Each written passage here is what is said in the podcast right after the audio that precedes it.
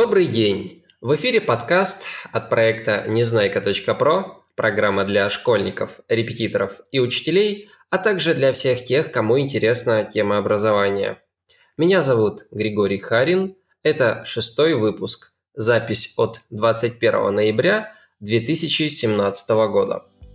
Сейчас на рынке существует уже достаточно много компаний, которые построили свой бизнес, используя Skype как средство коммуникации. Действительно, это очень удобно, не надо никуда ехать. Зачастую нужен лишь интернет и телефон, чтобы начать получать знания или просто общаться. Но, как и везде, у данного способа есть свои плюсы, есть и свои минусы. Сегодня мы постараемся разобрать вопрос, как проводить по-настоящему интересные уроки по скайпу, как удаленно контролировать процесс, вдохновлять учеников двигаться вперед и не лениться. У меня в гостях основатель проекта ОК ЕГЭ Николай Тыранов. Добрый день, Николай. Добрый. Ну, начну сразу с такого общего вопроса. А, заменит ли а, вообще скайп очное занятие? Возможно ли это? Вполне возможно. Потому что, например, в университетах сейчас наблюдается как раз-таки отказ от очных лекций в пользу дистанционного образования ввиду его эффективности. То есть само уже Министерство образования это признало. И половина лекций перешло на дистанционку, когда в сокращенной форме, коротко и по делу, без «здравствуйте, давайте встанем, давайте сядем», кто есть, кого нет, сразу по делу лекция. Угу, ну, в принципе, для начала неплохо. А, но сейчас, э, думаю, интересно узнать немного больше про тебя конкретно. А как давно ты репетитор? Почему ты решил им стать? И какой вообще ведешь предмет? А, репетитором по русскому языку я уже работаю четвертый год. Решил преподавать, потому что в свое время, когда сам готовился к экзаменам, встретил прекрасного преподавателя, который не только привил любовь, но и показал, что систематические знания приносят результат, и что стубальниками не рождаются, а становятся. А где ты берешь клиентов? Какой основной источник? В основном ученики находят меня сами. Я почти нигде не рекламируюсь, так что использую сарафанное радио. А поначалу, конечно же, начинал с публикаций в пабликах и начинал как администратор другого проекта по русскому языку, где я публиковался. А какого рода это были публикации вообще? То есть как, э, как ты строил вокруг себя, ну, что называется, имя, как ты делал так, что клиенты действительно, ну, потенциальные клиенты начинали понимать, что действительно к тебе стоит обратиться за помощью, то есть из чего состояла вот эта работа? в котором мы раз в неделю публиковали текст для написания сочинения, и дети выкладывали свои работы, и мы выборочно, либо все работы печатали и проверяли. Затем загружали сканы и разбирали их. То есть тем самым показывая свою экспертность. И постепенно, неделя за неделей, люди понимали, что им есть над чем работать, им понимали, они понимали, к кому им стоит обратиться, и видели меня как одного из своих наставников.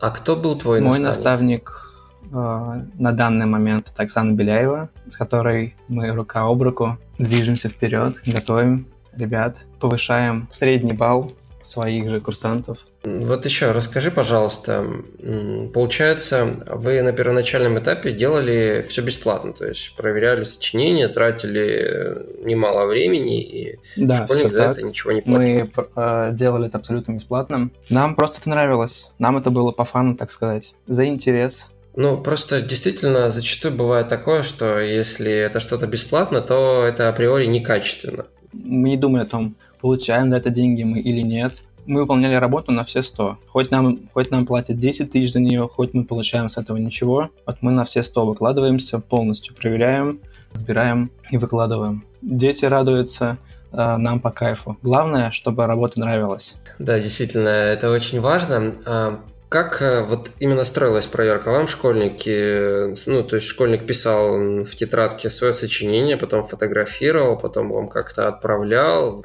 То есть сочинения нам присылались в электронном виде. Потому что почерк у всех разный, телефоны у всех разные, а, документ Word как решение. И прямо ручкой проверяли. То есть проверить ручкой и сканировать – это в 2-3 раза быстрее, чем это выделить все в документе Word. То есть э, распечатать, э, проверить, да. отсканировать, отправить. Какие вообще существуют, э, на твой взгляд, очевидные минусы занятий по скайпу? Чтобы ты выделил Единственный минус по скайпу заключается в том, что ученику, как и преподавателю, нужен компьютер и нужен хороший интернет. То есть техническая база нужна. Потому что если не будет качественной связи, то занятия будут неэффективны, что-то будет пропадать, нужно будет постоянно налаживать интернет, а это все время. А время – невозобновляемый ресурс. И то далеко не всегда ученику нужен компьютер. Например, у меня был ученик из Казани, так вот, с ним мы занимались, э, он занимался мной через iPad, планшетник. А необходимые материалы, которые я ему скидывал, он печатал друзей. Поэтому в первую очередь, конечно же, компьютер нужен преподавателю, а интернет нужен обеим сторонам. А какие основные плюсы занятий по скайпу? Что говорят, в частности, твои ребята? По словам моих ребят, это, это во-первых, экономия времени, потому что не нужно ни тратить время на, на тот же самый транспорт. Затем они выделяют, не нужно думать, что одеть, так как репетитор тебя только слышит, а не видит, можно быть в чем угодно. Также из плюсов выделяют отсутствие нужды, э, нужды покупать сборники, учебники, так как все дается в электронном виде, и многим комфортно заниматься в домашних условиях, а некоторые из плюсов выделяют возможность заниматься из любой точки мира. То есть у меня были ребята, которые, допустим, уезжали на, на даче, например, в мае, и дачи занимались со мной, просто взяв с собой ноут и модем. Некоторые, например, считают, что преподаватели в Москве и в Питере гораздо лучше знают предмет и все тонкости экзамена, чем в других городах. Связь с такими преподавателями возможна только по скайпу. Другие же ребята, например, любят записывать занятия по скайпу. На очных занятиях практически невозможно. Ну, я смею возразить, на очных занятиях можно взять с собой диктофон и также успешно записывать. Ну, при этом нужно взять, получить разрешение репетитора, правильно же? А так ты, значит, по скайпу не будешь спрашивать разрешение, как ученик, да? А как он не знает? Ты тоже положил в карман диктофон. Ну ладно, это мелочи. В общем, да, возможность записать разговор через компьютер э, именно по скайпу, в формате скайпа значительно проще, и это все будет сразу же на компьютере храниться, и может там синхронизировать с облаком и так далее. Да, здесь действительно есть плюс. Так, еще какие Например, некоторым по скайпу гораздо проще выбирать преподавателя и менять, потому что если какой-то преподаватель не понравился, но при этом он очень э, добрый, милый, и ему сложно отказать из-за этого, то как раз-таки на дистанционке просто написал, что не сможешь заниматься, и все. Это, кстати, да, действительно большой плюс, потому что люди очень ну, то есть люди не умеют говорить нет, не умеют отказывать. Да, и чувствуют потом такую вину, что ли. А, и поэтому, да. А по скайпу можно просто взял, слился, грубо говоря, и все, не выходишь на связь. И до свидания. Так, еще. Еще из плюсов ребята выделяют, то по завершению занятия, ну, занятий, они хорошо владеют компьютерными технологиями, в частности, Word, не знаю, теми же Google документами и владеют базовыми навыками Paint. А, ну давай еще раз перечислим э, основные плюсы. Не надо никуда ехать. Дальше есть возможность, если ты, например, э, живешь в какой-то глухой деревне, получить доступ к действительно опытным, продвинутым, крутым педагогам из Москвы, Петербурга или других крупных городов. Также ты, в принципе, геонезависим в том плане, что можешь выходить на занятия по скайпу сидя в деревне, например, когда уехал, да, действительно на майские праздники или там улетел в Швейцарию на Новый год. То есть геонезависимость в этом плане, да, очень большой плюс. Также, да, ученику нет смысла заморачиваться относительно того, как он выглядит, там помылся, он почистил ли зубы, как он вообще, что он на себя надел. Еще один из плюсов, как ты за а, в записи упоминал то, что некоторые ребята а, ну, грубо говоря, социопаты, что ли, да, то есть им, ну, действительно некомфортно, когда кто-то с ними сидит рядом, у них над душой, и поэтому они себя гораздо спокойнее чувствуют, когда человек находится далеко. Да, и из последних плюсов э, это действительно возможность менее болезненно, что ли, отказаться от услуг репетитора, и в том случае, если он тебе не понравился. А, комфортные домашние условия. Да, ну да, действительно и комфортные домашние условия, то есть все, вся та атмосфера, весь тот уют, который у тебя создан, весь твой мирок, который не надо покидать, да, и ты продолжаешь заниматься. Ну, а, собственно, для репетитора плюсы примерно такие же, что, допустим, не нужно готовить рабочее место для кого-то, я не знаю, не нужно убирать дом приходу кого-то, и, допустим, не нужно ничего печатать, потому что ты можешь скинуть все в электронке, и ученик сам напечатает. А есть ли какие-то требования к микрофону или достаточно встроенного в ноутбук? У меня ученики покупают микрофон петличку. Он есть в любом компьютерном магазине и стоит в районе 100 рублей. Ну, хорошо. Я думаю, мы поделимся ссылкой на вот, хотя бы некоторые приемлемые варианты из разного, цена, из разного ценового сегмента того, чтобы наши слушатели смогли выбрать себе тот, который действительно им понравится. А как вот э, все-таки ты стимулируешь своих учеников? Потому что, понятное дело, разные бывают периоды, периоды спада, периоды прям такой а, очень хорошей активности, что касается мотивации, то использую классический прием метода кнута и пряника. То есть, э, допустим, ребенок, у ребенка долго не получалось написать тот же комментарий. Мы с ним по тысячу раз разбирали, он потом этот разбор пересматривал, что-то делал, пытался, но все равно было не то. И вот он приходит на занятие, и тут опа, трехбальный комментарий. Я читаю, я понимаю, что написано идеально, без единой ошибки. Я ему ставлю 3 балла из трех возможных. Он смотрит, он сам радуется, я его хвалю. То есть э, достаточно всего лишь э, как следует хорошо похвалить. Кнут в каком случае применяется, как часто ты его используешь? Дети приходят со школы обычно уже убитые. Школе им постоянно говорят о том, что они не сдадут. То есть они э, морально подавлены постоянно. Поэтому я чаще применяю метод пряника, а кнут обычно у меня не знаю, в доп. домашке. Мы, мы выстраиваем отношения так, что становимся как бы друзьями, по сути. Их очень расстраивает, когда я расстраиваюсь. Поэтому они всячески стараются этого не допустить. Потому что если я расстроился, то все, спасайся. А как быть учителям технических предметов? Как им решить проблему записи формул? онлайн? Проблему можно решить. Например, если и учитель, и ученик купят себе по графическому планшету, которого можно писать как в тетради. Ну, это тоже вещь такая, к которой надо привыкать, но да, в принципе, она позволяет вполне себе удобно автоматически, да, по сути, в цифровой э, вид сразу же переводить э, все свои каракули. С помощью каких инструментов происходит контроль выполнения домашних заданий?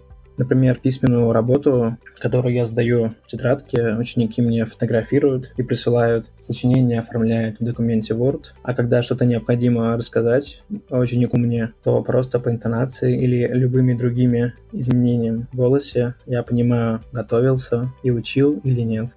Расскажи про основные тонкости проведения вебинаров, как сделать так, чтобы они были реально качественными. Когда мы начинаем вести вебинары, мы сразу, мы сразу говорим, что все, что есть на экране, необходимо записывать. Поэтому информация должна быть доступной, написана простым языком, э, без большого количества текста. Мы ее озвучиваем и дополнительно комментируем. Тем самым находится золотая середина, когда ученик успевает и записать, и услышать комментарии, и даже вопрос задать. Так э, ученику проще воспринимать. Иногда они скринят что-то, иногда потом переписывают дополнительно, если что-то не успели. Да, мы с ним вместе разбираем презентацию, там же сразу же вопросы задаются, и видно, разобрался ученик в этой тематике или нет. Если нет, то дополнительно есть доп. материалы презентациями по темам, где больше практики, то мы дополнительно еще разбираем. А, главное правильно построить презентацию, грамотно подавать материал. То есть, чтобы он был общедоступным, при этом тому, кто э, много всего уже знает и прошел, было также интересно. А для этого нужно подобрать как раз-таки практику от простого к сложному. И если простую практику ученик с хорошей подготовкой сделать быстро, то уже где сложнее, ему придется подумать, а значит ему тоже будет интересно. В среднем на слайд уходит от 30 э, секунд до минуты это максимум минута. И нужно за это время успеть переписать, прочитать и осознать. Примерно это ну, 4 строчки, 5 строчек. Примерно не более 50 слов. Слайдов получается обычно много. Вот самая моя большая презентация — это почти 200 слайдов. Информацию выдаю постепенно, поэтому она появляется вся постепенно у меня. Никакой анимации я не использую, а сами презентации я перевожу в PDF. Тем самым я контролирую внимание. То есть никогда, никогда появляется слайд и куча текста. Текст появляется постепенно, но без анимации, как картинки. Поэтому я считаю, необходимо выдавать информацию постепенно, не перегружать ни в коем случае. Перегру... Э, перегруженных презентаций хватает в школе. Приходишь, желтый фон, на нем белый текст, куча графики, куча текста, ничего не понятно. Учитель быстро прочитал слайд и пошел дальше. Потом они приходят ко мне и говорят, нам сегодня рассказывали про это, я ничего не понял, объясни мне, пожалуйста. Что делать, чтобы ученик не заскучал во время презентации? То есть, когда я понимаю, что становится скучно или нудно, я изменяю интонацию. Потому что есть такие спикеры, которые говорят абсолютно ровно, однотонно. От этого просто хочется уснуть. Ну вот приведи пример конкретно. Как ты работаешь с голосом? Ну, допустим, я, например, сейчас рассказываю в определенном темпе, тембре, как ты потом резко вдруг взрываешься или, или как вот это выглядит, ну, примерно, то есть на слух, потому что действительно у тебя есть только один канал передачи, это уши. Ну, во-первых, изменение громкости голоса – это раз. Во-вторых, изменение тембра голоса – это два. А иногда, допустим, можно использовать какую-нибудь шутейку резко, не по теме, она сразу захватывает внимание. Такому приему меня научили в университете, когда на лекции профессор как раз-таки применял этот прием. И сразу вся аудитория оживала, и все слушали еще минут 20. Черт с ним, э, с презентациями, вебинарами. Может быть, э, ты скажешь, вот кому точно противопоказаны занятия по скайпу? Ну, там, особенностями в характере, там, в психике, кому вот скайп, ну, вот точно никак не подойдет, кому э, нужен человек, который бы рядом вот прям сидел над ним там или прям стоял и контролировал все, что он делает, все, что он пишет. Занятия по скайпу гарантированно противопоказаны тем, кто пришел просто похалявить, как в школе. То есть для тех, кто не видит и не осознает, для чего ему это нужно. И, конечно же, для тех, у кого нет технических условий для качественных занятий.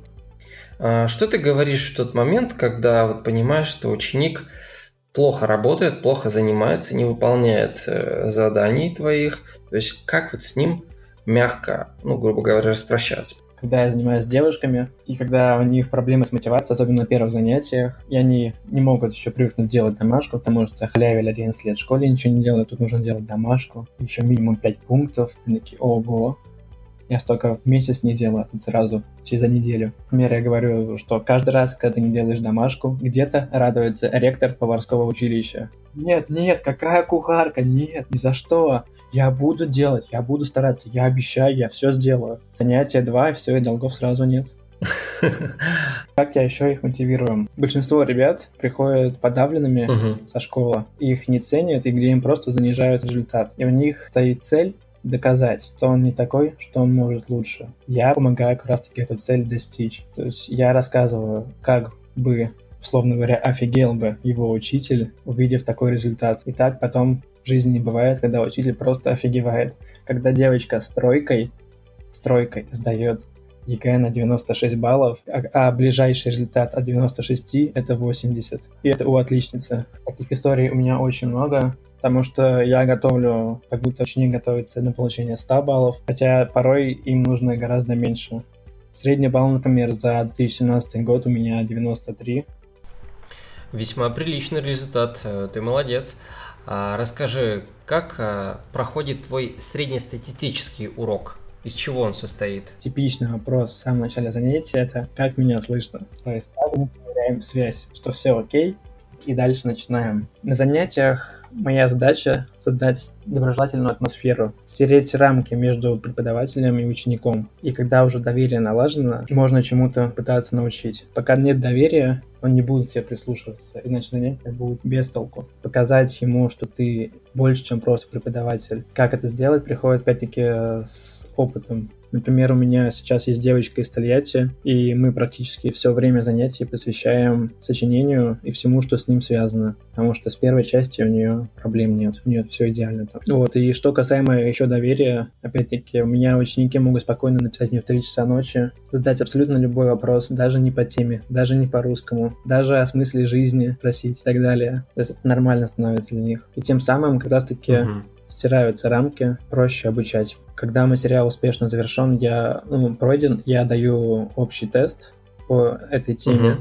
Если тест сделал, э, выполнен без ошибок или ну, с минимальным количеством ошибок, в общем, получен зачет, а зачет это 90% uh-huh. выполнено верно, то я даю ему тест. Этот тест идет как домашняя работа. И так постепенно усваиваем Затем мы решаем полноценные варианты, опять-таки это идет на дом, по которым я понимаю, по результатам которых я понимаю, в каких местах пробелы, где надо подтянуть, а где можно немножко ослабить. То есть, например, может быть тема, uh-huh. в которой ошибался ученик, а затем, спустя пять вариантов и пройденной теории, уже перестал. Значит, можно практику по этой теме уже не давать. То есть все приходит с опытом, все индивидуально. Так прям сразу сказать сложно.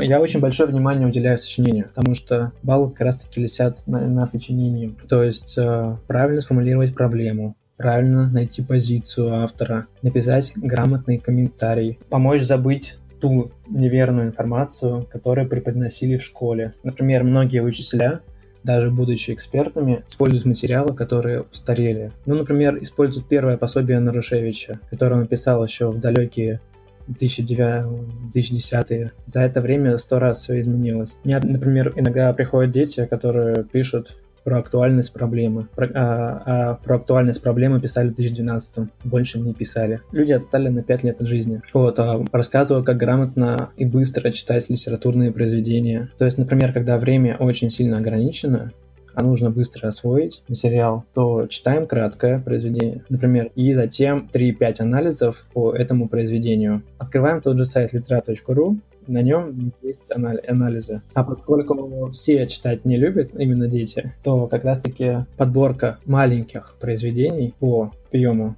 это вручает сильно. То есть за год всего нужно прочитать ну, 20 произведений. А в сумме это ну, где-то 500 страниц видит всего из 20 книжек. Из чего обычно состоит домашнее задание, которое ты даешь? Поначалу домашнее задание состоит из 5 пунктов и постепенно, ближе к ЕГЭ, оно вырастает до 10-15 пунктов. Оно состоит гарантированно из теста, из сочинения, из определения проблемы и позиции, например, если в частности вдаваться, о работе с тезисами, написанию комментария. То есть, например, у меня дети пишут комментарии по тому же Лихачеву берем любое письмо Лихачева из писем о добром и прекрасном, и они определяют проблему, позицию и пишут по нему комментарий. У меня, например, в прошлом году э, ученику из э, Сибири попался как раз-таки тот самый текст Лихачева, по которому он писал комментарий. То есть, у него был, вот, то есть он был безумно рад, э, что не, не зря страдал над этим Лихачевым. Комментарий он помнил практически наизусть.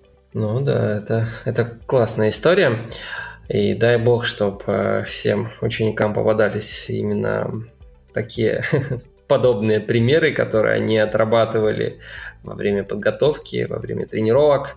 И последний вопрос на сегодня. Давай поговорим про цель. Как вы ее формулируете, как вы ее ставите, чтобы вместе стремительно идти к ней, не обращая внимания ни на что, ни на какие трудности, преграды, пахать, работать, чтобы на протяжении всего долгого пути было желание в конечном итоге добиться ее, достичь этой цели, поступить в желаемый вуз. Ну вот на первом занятии я определяю потребности ученика, спрашиваю, куда он поступает, кем хочет стать, какие вузы. Вместе мы с ним приходим к выводу, несмотря на то, кем ты хочешь стать, куда поступить, бюджетное место тебе гарантировано только за счет русского языка. И так на практике, на практике и бывает. Технари, гуманитарии, кем кем бы ни был человек, поступает на бюджет гарантированно за счет хорошего балла по русскому языку. И затем я спрашиваю, ты понимаешь, что придется работать много, даже не работать, а пахать, как раб? Ученик говорит, да. И тогда окей, тогда мы будем с тобой заниматься. А, на этом все. У меня в гостях был основатель проекта ОК ЕГЭ Николай Тыранов. А, с вами был Григорий Харин. Услышимся через две недели.